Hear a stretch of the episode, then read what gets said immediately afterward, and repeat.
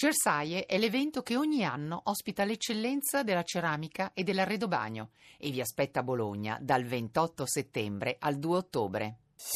Voci del mattino.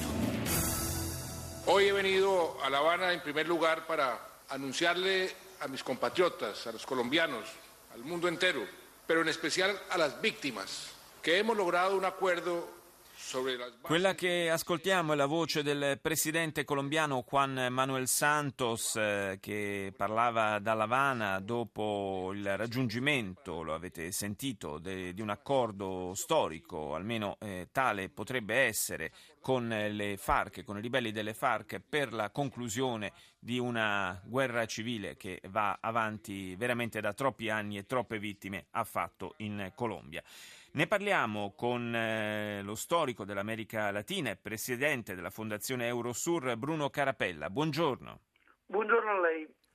Dunque, possiamo davvero dire eh, di essere arrivati alla svolta decisiva per quanto riguarda il, l'annoso conflitto eh, in Colombia oppure questi sei mesi che si sono date le parti per eh, concludere definitivamente questo iter eh, per la pacificazione sono ancora pieni di incognite?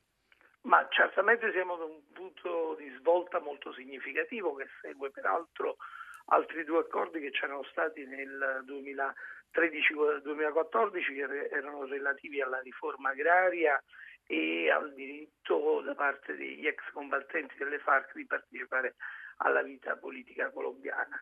Certamente un punto di svolta, certamente il cammino è ricco di incognite, come dice lei, perché l'accordo di pace contiene alcune clausole eh, che sono da un certo punto di vista innovative, quella di un tribunale internazionale e non solo colombiano per giudicare alcuni crimini di guerra, ovviamente anche la possibilità di formare una formazione di un partito politico da parte degli ex combattenti delle FARC.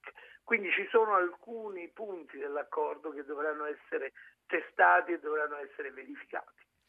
Comunque un, un, accordo che passa attraverso un, diciamo, non, non, non tira un, non fa un, colpo di spugna, diciamo, su tutto quello che è accaduto, perché appunto chi eh, si è macchiato di eh, determinati crimini, in particolare crimini contro l'umanità, eh, dovrà essere sottoposto a processo. E questo, come ci insegnano precedenti esperienze, penso ad esempio a quella dei Balcani, eh, probabilmente non sarà una, eh, una, strada del tutto rettilinea. No, non è una strada indolore certamente, è sicuramente è una strada che mh, avrà molte, molte ripercussioni. All'interno bisognerà mh, saggiare questo accordo anche alla prova di resistenza di fuoco da parte dei narcotrafficanti. Il narcotraffico continua ad esistere in uh, Colombia. Uh, credo che l'antidoto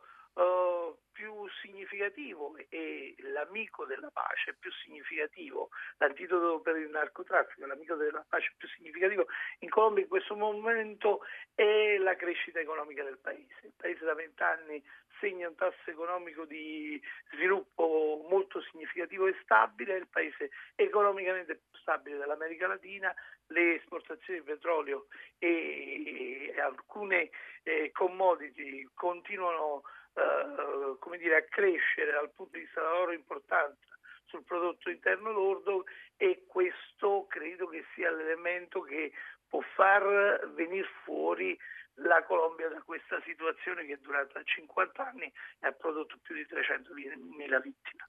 Lei ricordava giustamente il ruolo dei trafficanti di droga e diciamo che anche le formazioni armate, eh, sia paramilitari di destra, sia le FARC e gli altri gruppi eh, di sinistra, non è che siano state estranee al commercio di droga.